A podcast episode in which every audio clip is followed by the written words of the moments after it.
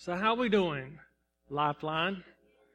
Doing pretty good. It looks like we got a lot of people on vacation, or a lot of people with some lake houses or something. I don't know. Uh, but I just, uh, for me, you know, I kind of have one more week of freedom, sort of. Um, you know, tomorrow I plan on going up and getting back in my my room and, you know, getting the the walls ready. If it was up to me, it would just be like prison walls. You know, come in here and face the front. You don't need to be distracted by any of this stuff on the walls, and let's get to work. Um, but you know, that's not cool. You know, according to administrators and all those bosses. You know, um, and I got to do. I think Wednesday and Thursday, I got to do some bus training to keep my bus license. Um, so you know, this week I kind of ease back into it, but next week it is just uh, it's just full force. And honestly, I've been pretty worried about just, you know, doing everything that I kind of have to do. You know, I, I love spending time with my family, and June and July is just an awesome time to be able to, to do that. You know, especially both of those being in the education system. So I got 10 months here of, of getting back to work. Um, you know, I've got the, the whole school thing and doing lesson plans, you know, everything I went to college for and, then the, the preaching thing, and I do have to just really give a shout out to our leadership team.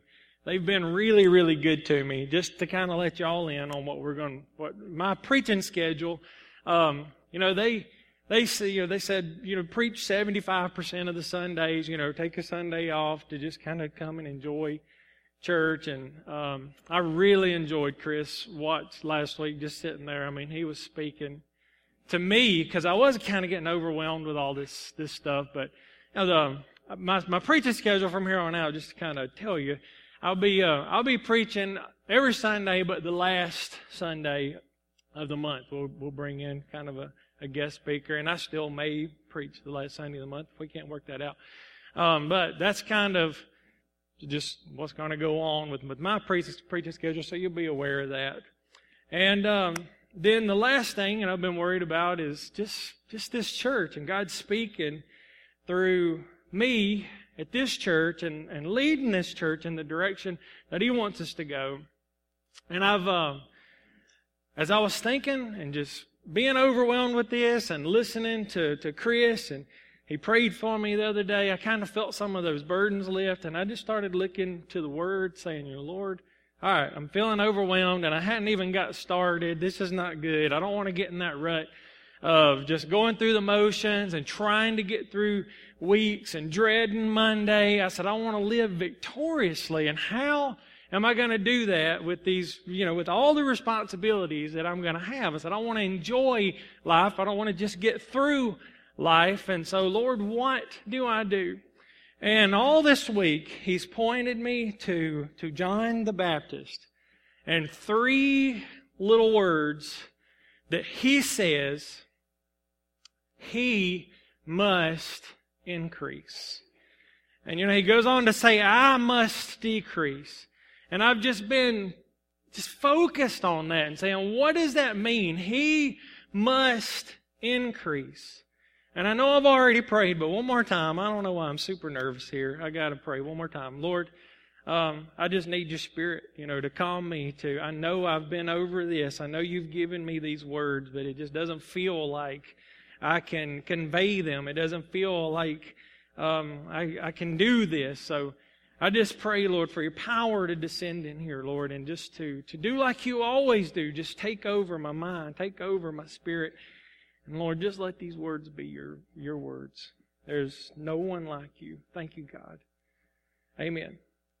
So in John chapter 1, verse 22, I'm gonna, um, I'm gonna, I'm gonna start here because uh, I'm glad you did that. I didn't know if I was gonna be able to read that. Um, finally, they, the the Pharisees, you know, they they come in. All they know is that there's this wild man in the wilderness and he's preaching and he's going crazy and you know and they, everybody's got to be like now listen is this the christ is this the son of god we've got to go check this wild man eating locusts and honey i mean we got to go we got to check this guy out and so finally they get to him and they say Who are you? Give us an answer to take back to those who sent us. What do you say about yourself? Okay? And I've just been running these questions in my mind. I mean, I'm asking this for me too, you know. Who do you say you are? What do you say about yourself? Now, John replied in the words of Isaiah the prophet. In, uh, in chapter 40 of Isaiah, verse 3, I didn't have her put this one on here, but this is actually what he's quoting from. It says in verse 3, a voice of one calling in the desert, prepare the way of the Lord make straight in the wilderness a highway for our God. And I, and I think, you know, that's, that's my job. That's what I'm to do. I'm supposed to come in here when, when everybody, you know, I remember what it was like when I used to come to church and feel defeated and go in there and just hear just the right word. Not necessarily from the preacher, but for something maybe he said and I just felt God and it just felt like I could go on another day. I could get through another week and not just suffer through it, but be victorious through it. I mean, that's what I'm here to do is to make straight the way of the Lord. And he goes on to say, every valley shall be raised up. Every mountain and hill shall be made low. So, yeah, people down here who we don't think much of in society, and the people way up here who think, well, you know, well, they're so much better than everybody else. He's come to level the playing field. All have sinned and come short of the glory of God.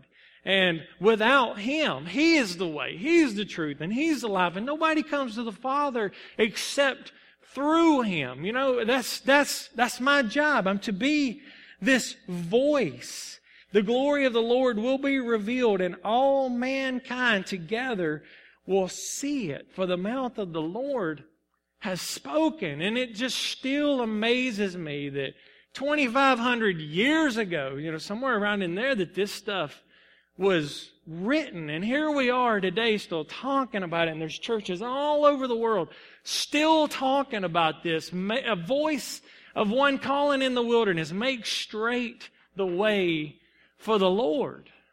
The voice of one crying in the wilderness. Now the Pharisees who had been sent questioned him. Why then do you baptize if you're not the Messiah, nor Elijah, nor the prophet? I baptize with water, John replied. But among you stands one you do not know. He is one who comes after me, the straps whose sandals I'm not even worthy to untie. And I just like what he's saying here because he's already, they're coming at him saying, You are obviously somebody special. And he's saying, No, I'm just a voice that points to him.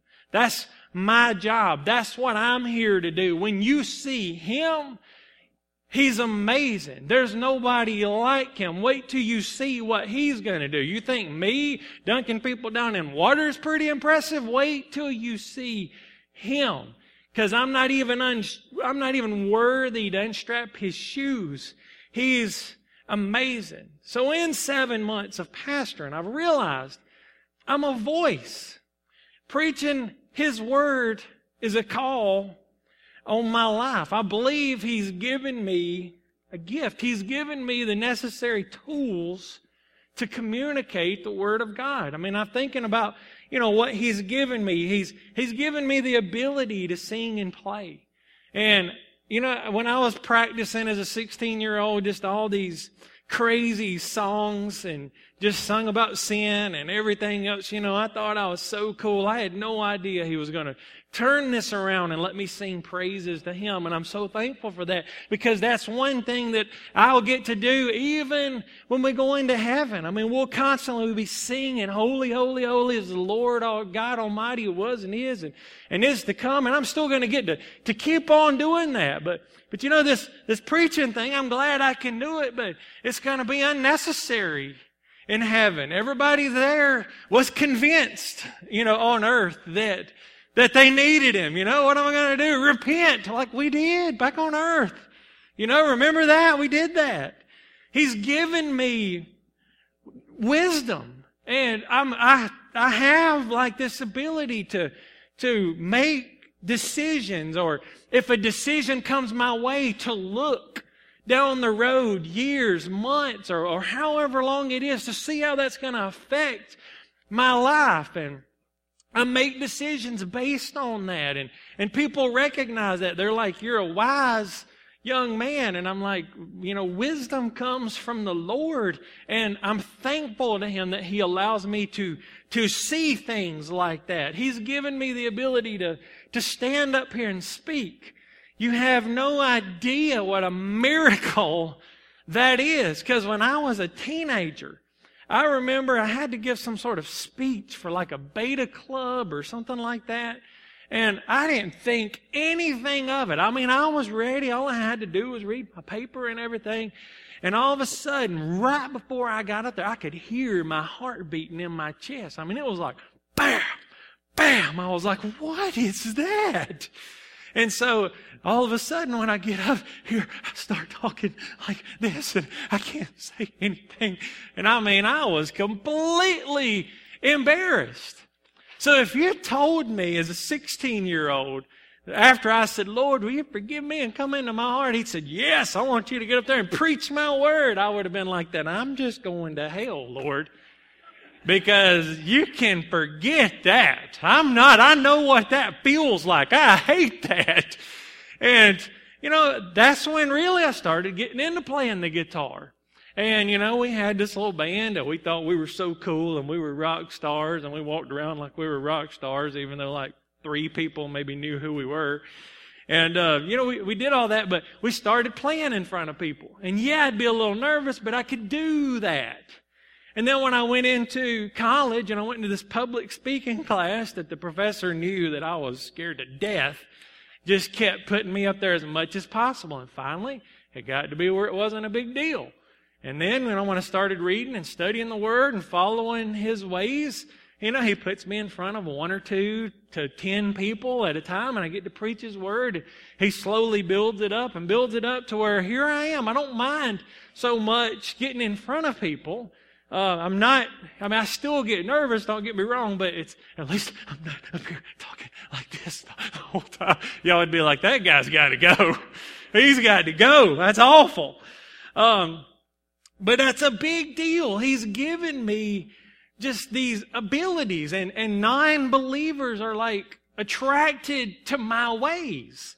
You know, they'll come to me and, and say, you know, look, Mr. Hopkins, you're just different than everybody else. How are you happy all the time? Or how do you have joy? You don't complain. You don't, and like, and, and it just gives me the opportunity to say, listen, we are only here for just a little while. We're a vapor that appears for a little while and then vanishes away. You have no idea how quickly this life passes by and I just want to honor him. So even though, yes, I may drive there with a bad attitude, by the time I've called on the name of the Lord and, and worshiped him and, you know, it's like, okay, I can do this. You know, I can do my job from 7.30 to 3.30 and I can do it with a good attitude. And I don't want to go in here and just be bitter. I don't want to do that. So he's given me that ability. And it's amazing. And all of that just points to Him. My hope is that in all this, that yes, you are attracted to me and my ways, and you are attracted to me and my preaching, just like John the Baptist. That yes, that guy, I believe he doesn't go to the internet and copy sermons. I don't think he goes and just tries to find something to talk about. I think he spends time with God and he tells us what he wants us to hear. I believe he does that. Let's go hear this guy. And when you hear me speak, I hope you don't hear me building myself up. I hope you hear me do what John does and say, listen, man, I'm just a voice. I'm just somebody here trying to tell you the goodness, somebody who's experienced the goodness of God. The one who I'm telling you to serve, there's nobody like him. I'm so far down here and he's so far up here, but there's nothing like serving him. There's nothing like giving your heart to him. There's nothing like being in his presence. So my hope and my prayer is for this church is that I do become more and more unnecessary. And even though, yes, you may want to hear my words and you may want to come and see through the week, it starts to, it starts to just become more and more about Him and you start growing in Him It's like, no, I don't want to hear Adam preach. I want to, I want to experience God. Because look what ended up happening. In John chapter 3, verse 22, after these things, after what things? You know, that's one thing you ought to kind of look at. Well, um, John the Baptist, you know, he says, I'm not the Christ. It's after that. Uh, he called his first disciples. He, uh, he changed the water into wine, so he's already done his first miracle. He went into the temple and saw him trying to make money. And he said, No, you're not going to make my father's house a den of robbers. And he cleaned house. And he talked to Nicodemus, uh, which I got a whole message on that. If the Lord leads me, I'll preach that one day. And, uh, you know, in his conversation with, with Nicodemus, we get the most, probably the famous, most famous verse, uh, you know, for whoever believes in him should not perish, but have everlasting life. So we got John 3.16 from that. And after that, after this conversation with Nicodemus, it says, Jesus and his disciples came into the land of Judea. Okay? Which is far off from where John was baptizing. And there he remained with them. Look, and he baptized. Jesus starts baptizing. You know, John was, you know, the one baptizing, but now you see people starting to go to Jesus. Now, John was also, he was still baptizing. So you got two people, Jesus and John, baptizing. Okay, in Aenon near Salem. Now, how cool is that? Like, Adam, I'm from Salem. But, okay, that's, that's bad. So, uh, near Salem, Salim, I don't know how it's said, but I like to say Salem, you know, because I'm from Salem. Uh, because there was much water there. That's where he was baptizing there. There's a lot of water. He's doing a lot of baptism and needs a lot of water. And they came and were baptized. For John had not been yet thrown into prison. I got a whole sermon when the Lord leads on uh, John's prison sentence and all that went on after this. Now, check this out. Then there arose a dispute between some of John's disciples and the Jews about purification. Now, this is kind of interesting. So, there's like people coming and saying, okay, now check this out. You're baptizing, John, right? And Jesus is over here baptizing. Remember, the question's about purification. Now, is what you're doing purify? Is that, does that purify? We're following you, John, right? And over here, Jesus, he's, he's purifying. Now, whose is better? Do I need to, do I need to go get baptized again by Jesus? I mean, this whole question is, John, listen, we, are trying to follow you. You were, you were the awesome wild man public speaker in the desert. We came to you and we got baptized and you were making straight the way of the Lord and, and that felt great and that's wonderful. We, but now Jesus is over here baptizing. What about that? And they came to John and said, Rabbi, is just teacher, he who was with you beyond the Jordan. Remember when you baptized him and that whole Holy Spirit descended and all that cool stuff happened? We heard the voice of God to whom you've testified, that guy, behold, he's baptizing. And John, listen, you're losing some followers, man. Like, it's not about your ministry anymore. They're all, they're all going to him. They're all, they're coming to him. How's John gonna feel about this? You know, what's, what's, his, what's going to be his emotional state? We're like, listen, they're not following you anymore, man. They're all going to that guy that you baptized. Remember that? John answered, said, listen, a man can receive nothing unless it's been given to him from heaven. Okay, that's something good for us all to memorize. I can't get up here and preach a single word unless he gives me the gift to do that. I can't go out here and live for Him unless He gives me the ability to do so. He says, You yourselves bear witness that I said, I am not the Christ. I told you in the first place, I'm not Him. I wasn't that worthy to follow in the first place. But I have been sent before Him. You remember? I told you, look, here I am. I'm preaching, yes, and I'm telling you, make straight the way of the Lord. But guess what? The way has been made straight. You're doing what you're supposed to do. You're going to Him. Who has, he who has the bride is the bridegroom. I'm going to come back to that in just a minute. But the friend of the bridegroom, who stands and hears him rejoices greatly because of the bridegroom's voice. Now listen to this statement. People are leaving my ministry. Therefore, this joy of mine is fulfilled. Guys, this is exactly what's supposed to happen. I've got joy in my heart. I sit here and made straight the way of the Lord, and look, people are following Him. I did my job. And His was on such a smaller scale because He had probably months. And here I am, you know, I hope to God that I have years to do this, but you know, my job is, listen, I got to lead you in this growing relationship because guess what? One day it ain't going to be about me at all. I'm going to be joining in with you, singing to the King of Kings and Lord of Lords forever in heaven. And that's when John says, look, this is the way it works. He must increase and I must decrease. It's got to be about Him. There's got to be more of Him and less of me. So in all these things I was worried about, I kind of broke it down. Where must He increase? He must increase in my marriage. You know, one of the things that the next 10 months is going to bring is Tanya and I fighting for a, kind of a lot more time to just be together. You know, I can't thank my mom and dad enough because you know, at least once or twice a week, you know, they'll take them and we can kind of go and just, and just be together. And, you know, John compares this to a marriage and, you know, my marriage should be a picture of what's going to come with the Lamb, with the marriage supper of the Lamb, which we're going to look at in just a second. My, it should be a picture of that. I love when people, you know, there's a lot of, sometimes teenagers, you know, you watch them and, like they got a boyfriend and they're, I heart this guy forever for the rest of my life. And like two weeks later, it's somebody else. I'm like, oh, I thought you were going to be with the other dude forever. Forever is only 14 days. you know, I just kind of tease them about that. But after that, you know, some of them get hurt enough. They're like, Mr. Hopkins, listen, I want what you and your wife has.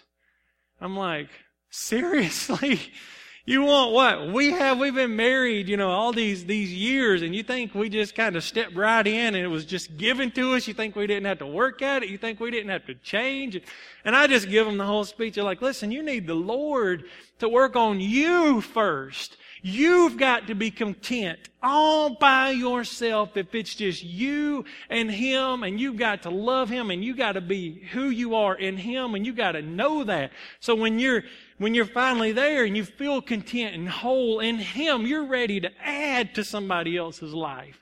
And if you can find another person that's doing the same thing, all you're doing is contributing to other people's lives. You're not being so needy. You're not going over here and saying, well, you know, I need you to make me happy. Because as soon as you need a person to make you happy, you are setting yourself up for the biggest heartbreak ever because there, you, you can't put that kind of responsibility on somebody. You got to be whole in God. And then you add to the relationship. It's all about out giving one another, not just out taking, and this is what I expect of you, and if you don't do this for me, you don't love me and all that. It's about giving and taking, and giving more of you and less. It's, I must, you know, he must increase, I must decrease, and honoring the Lord in my marriage. And I love having those conversations with with kids because then you know about halfway through they're like, well, forget that, that's too hard. you know, I want somebody now. So, but in the marriage, I thought about like, Lord, what are you trying to say? Why does, why does John bring up the whole marriage thing? And I want you to look at Revelation 19, verse 7. And um, I switched to uh, the New King James right here. Um, well, maybe it didn't. No, that was in John. Sorry, you got it right. Um, Let us rejoice and be glad and give him glory. Now look at this. For the wedding of the Lamb has come. I mean, this is John seeing into the future. This is going to happen. For the wedding of the Lamb has come, and his bride has made herself ready. The bride has made herself ready. We're going to talk about that in just a minute. Fine linen, bright and clean, was given her to wear. Fine linen stands for the righteous acts of God's holy people. We dress ourselves with these righteous acts. Then the angel said to me, Write this, blessed are those who are invited to the wedding supper of the Lamb. And he added, These are the true words of God. At this, I fell at his feet to worship him, but he said to me, Don't do that. Don't worship me. This is just a messenger. See, and I, I love how this goes along with John the Baptist. I mean, here's, here's an angel that, that could have been worshiped. I mean, whatever they had to say was so powerful that, I mean, they, they, it was, it drew John to want to worship them. And I think we got a lot of pastor worship going on in our countries today. And, you know, cause I always think, you know, when this this church has got tens of thousands of people. What if you removed the speaker? Would they still go? Would they still do it? And, and I don't know their hearts. I don't know, but I just ask these questions. Do they have this kind of attitude? Don't you do that. Don't you put me up here where he is, because I'm so far down here and he's so far. All I am is a voice. All I can do is point you that way. He says, I'm your fellow servant with you and with your brothers and sisters who hold to the testimony of Jesus. Worship God, for it is the spirit of prophecy who bears testimony to Jesus. And I love this, guys, because if we believe that, that God is about to return, and we believe that all this stuff that's happening in the world is pointing to His return, I'm going to talk that in a little bit in a second. What do we do? We start to prepare ourselves. If we are about to enter into this wedding, what does the bride do? And if you've received him, we're the bride. You do what any bride does right before she's about to get married. She starts to doll herself up. You know, when you see a woman in that white, beautiful dress and her hair done perfectly in the makeup and she's just so beautiful, that person's about to get married. In the same way, as Christians walking in the earth and they see us and our ways and being kind to people who wouldn't kind to us and loving our enemies and giving to people that don't deserve it and being good to people who don't deserve it. Like they say, what's so different about that? Well, that's our righteous acts. We're the bride. I'm preparing to meet him. My heart has got to be right. And what I want in here? A bunch of sin and strife and hate toward other people? No, man. I want him. I want to, I want my righteous acts to be beautiful to him. I want to be clothed in righteousness when I stand before my King as his spotless bride. I think as we approach these end times that the bride should become more and more beautiful, not looking more and more like the world, which is what I think I've seen in the past few decades. But I believe that shift is coming that we will begin to be more beautiful and it'll be obvious. I say, what makes you so beautiful? It's the Lord Jesus Christ. I'm preparing myself to meet Him in glory and in eternity for this marriage supper of the Lamb. The end is near. I know we don't hear a lot of preaching on that stuff, but let me read and commentate a bit just on Matthew chapter 24. I'll try to go through these pretty quick because as always I start running my mouth and I look back, I'm like, it's really 11 o'clock already. As Jesus was sitting on the Mount of Olives, the disciples came to him privately. Tell us, they said, when will this happen? We want to know about the end. What will be the sign of your coming and the end of the age? Jesus answered, watch out that no one deceives you. Okay, so we'll be, it'll be a time when it'll be very easy to be deceived. For many will come in my name claiming I'm the Messiah and will deceive many. You will hear of wars and rumors of wars, but see to it that you're not alarmed. Now, are we hearing of wars and rumors of wars? I know that that's been going on for, for a century or more, but now we're starting to see this Israel, the same Israel that you read about in this Bible. We're starting to see somebody trying to wipe them out. People that hate them, hate the freedom that they have in God and just the freedom that they have in general. And if they get wiped out, I mean, do, we as Americans think, well, I mean, we're, we're kind of the same way. We're free, we're democratic. and the, the people that hate Israel don't like their ways. We pretty much have their same ways. Do we really think that we're not next if they were to be defeated by this terrorist organization? But see to it you're not alarmed. See to it you are not alarmed. Such things must happen, but the end is still to come. There's still some more stuff that's got to go on. Nation will rise against nation. Okay?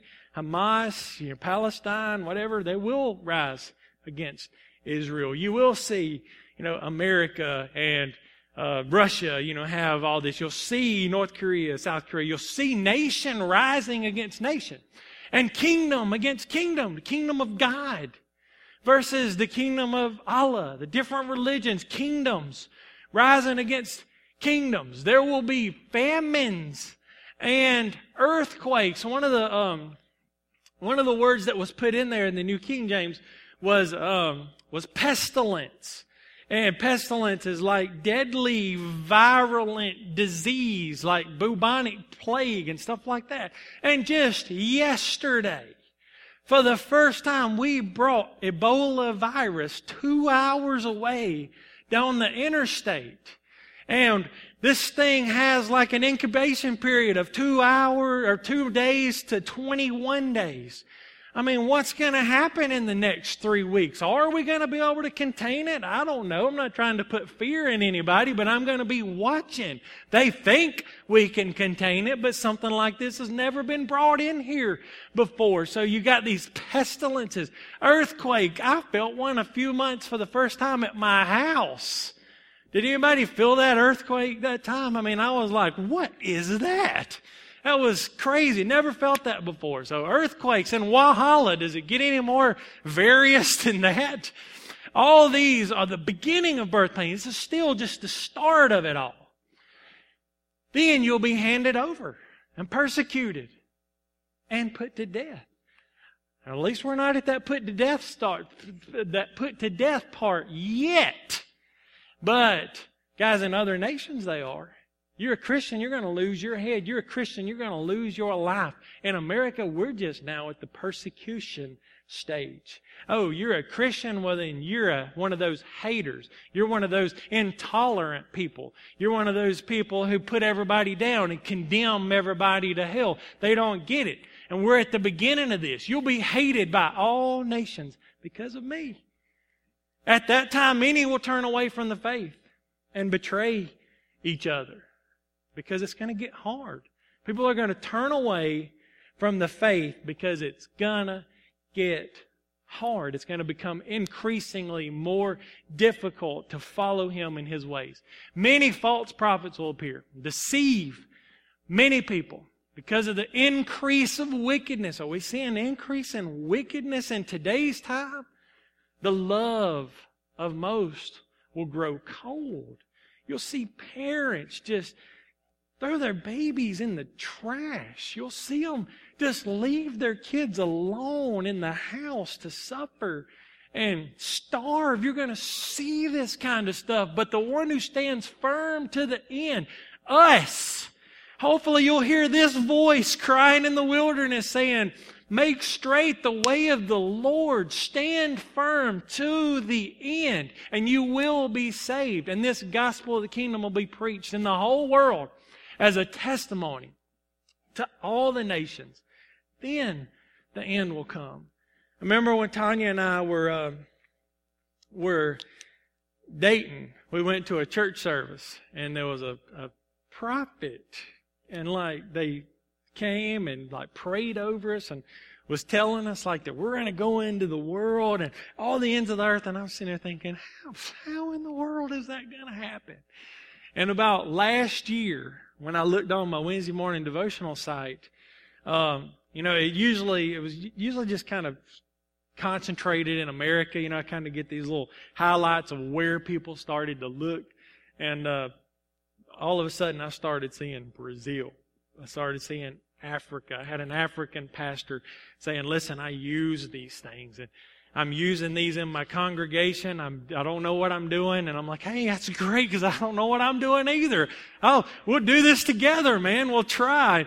And I'm communicating with people like this and, it's amazing that I, and I, soon as that, I saw that, I'm like, they told us. She told us all those years ago, and that was pre-internet being big. I didn't know how God was going to do it, but He did. So guys, and uh, just to kind of speed this up a little bit, He's got to increase. In my marriage, we got to get ourselves cleaned up, ready for the Lord to come back. In my workplace, you know, as a teacher, my job's a very interesting one. Uh, it's to make myself not needed.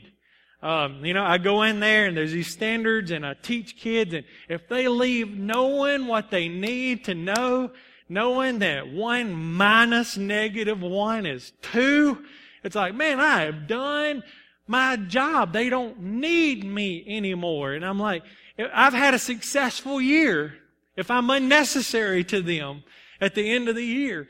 And that's the way I kind of feel here that yes, you do enjoy coming to hear me speak, but I'm unnecessary for you. You got your own copy of the Word. You read your own studies and good Christian authors who, who write about these things and write about how to live a pure and holy and godly life because you're doing that kind of stuff on your own that yes, when you do speak, when I do speak, that you do feel God and He does point you in His direction and He does increase. That's what we want. The only way to increase is just to abide in Him. And this is going to get harder as we become more of an anti-theist society. We're not becoming non-Christian. We're becoming anti-Christian. We, I mean, we're becoming a nation that doesn't just say, oh, well, do your own thing. Just don't tell me. Say, no, we don't want you to do your thing. We're anti your thing. And finally, he must increase in this church. I love to read that sign out there. The strength of the warrior is in the tribe, and the strength of the tribe is in the warrior.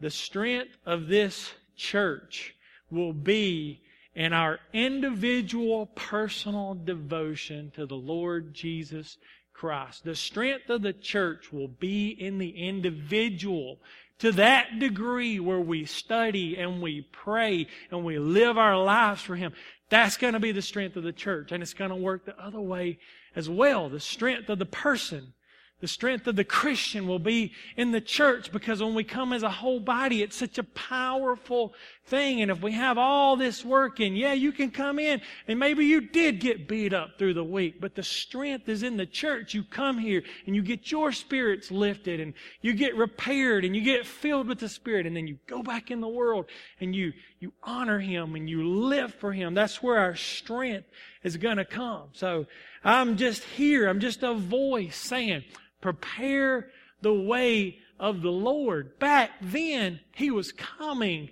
just as the Savior. This time, when I say prepare the way of the Lord, man, we're talking Him coming back as King of Kings and Lord of Lords, not as a servant like He did back then, but as the Lord and the King, the ruler of all, the only one who saves. And as you get excited hearing my voice talk about this thing. I hope it leads to you seeking out His voice. So what'll happen to me if I do this? Well, look at John chapter 3 verse 25. And band, y'all can go ahead and start coming out. This is my first closing. Don't rush. Okay? This is the first time I'm closing. Um, I'll, I'll work on that. I've only been seven months. Okay? I'm a rookie. They came to him, to John, and said, Rabbi, that man who was with you on the other side, the one you testified, look, he's baptizing, and this is what we want. Everyone is going to Him. Hey, it looks like they don't need me anymore. They're all going to Jesus. They're not seeking answers from me. They're seeking answers from Him and His Word. And if we can get this cycle and this culture of where everybody in here is whole in Him and seeking Him, we'll find lost people come in here looking for Him. And yes, we need to provide an environment where they do like to hear me teach. And they do like to hear the music and they like to hear the worship band play. But yes, we start out and we create that environment where they do hear from the Lord. But as time goes on, he increases. These people that come in here, we do take care of them for about a year, two years, and as they grow in Him, everyone goes to Him.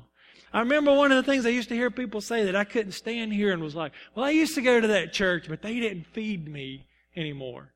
And I said, feed you? Like at what age? Do you not need the spoon to be held for you so you can take a bite? Yes, as a beginning Christian, you're going to need people to tell you. Where do I start in the Bible? I always tell them to start in John. John has 21 chapters. Read a chapter a day for 21 days. What a great start. What a doable start. And you'll be reading all about Jesus and everything he did. So yes, they're going to need an environment where they learn about him and figure out what to do. But after a couple of years, they should be feeding themselves. And that's what we want to create here. That we're just a tool to help people grow in the Lord. We're building up to a marriage. We are the bride, preparing to meet our bridegroom. What do you want to look like? What do you want living in your heart? Bitterness, strife, jealousy toward others, or ever increasing love for Him that will not reach its pinnacle until you stand face to face with Him. Prepare ye the way of the Lord. Thank you, guys.